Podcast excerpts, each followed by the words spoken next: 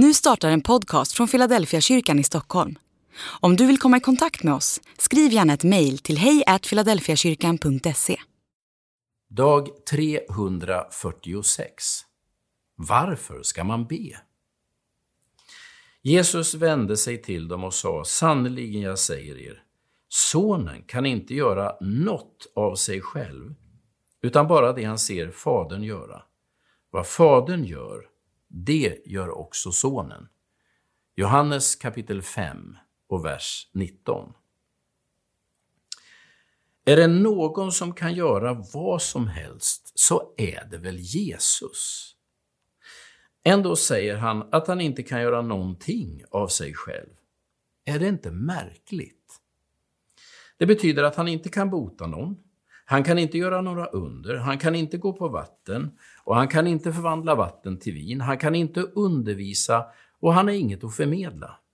Det är innebörden i hans påstående, sonen kan inte göra någonting av sig själv. Han står där och dinglar med armarna inför hela världens nöd och vilsenhet. Han kan bara göra en enda sak, säger han. Men den saken gör han med full kraft. Det enda han kan göra är det Fadern visar honom. Varför ska vi be? Är det för att få Gud att göra det vi vill?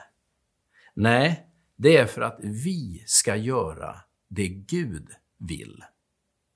Bönen handlar inte om att informera Gud om vad vi vill att han ska göra. Bönen handlar om att låta Gud informera oss om vad han vill göra.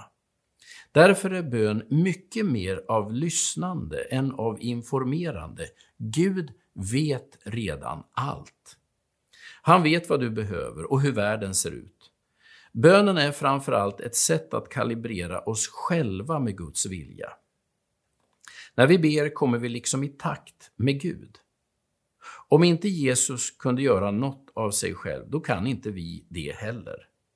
Men om Jesus kunde göra allt det han gjorde därför att det var Faderns gärningar, då kan också vi uträtta stordåd.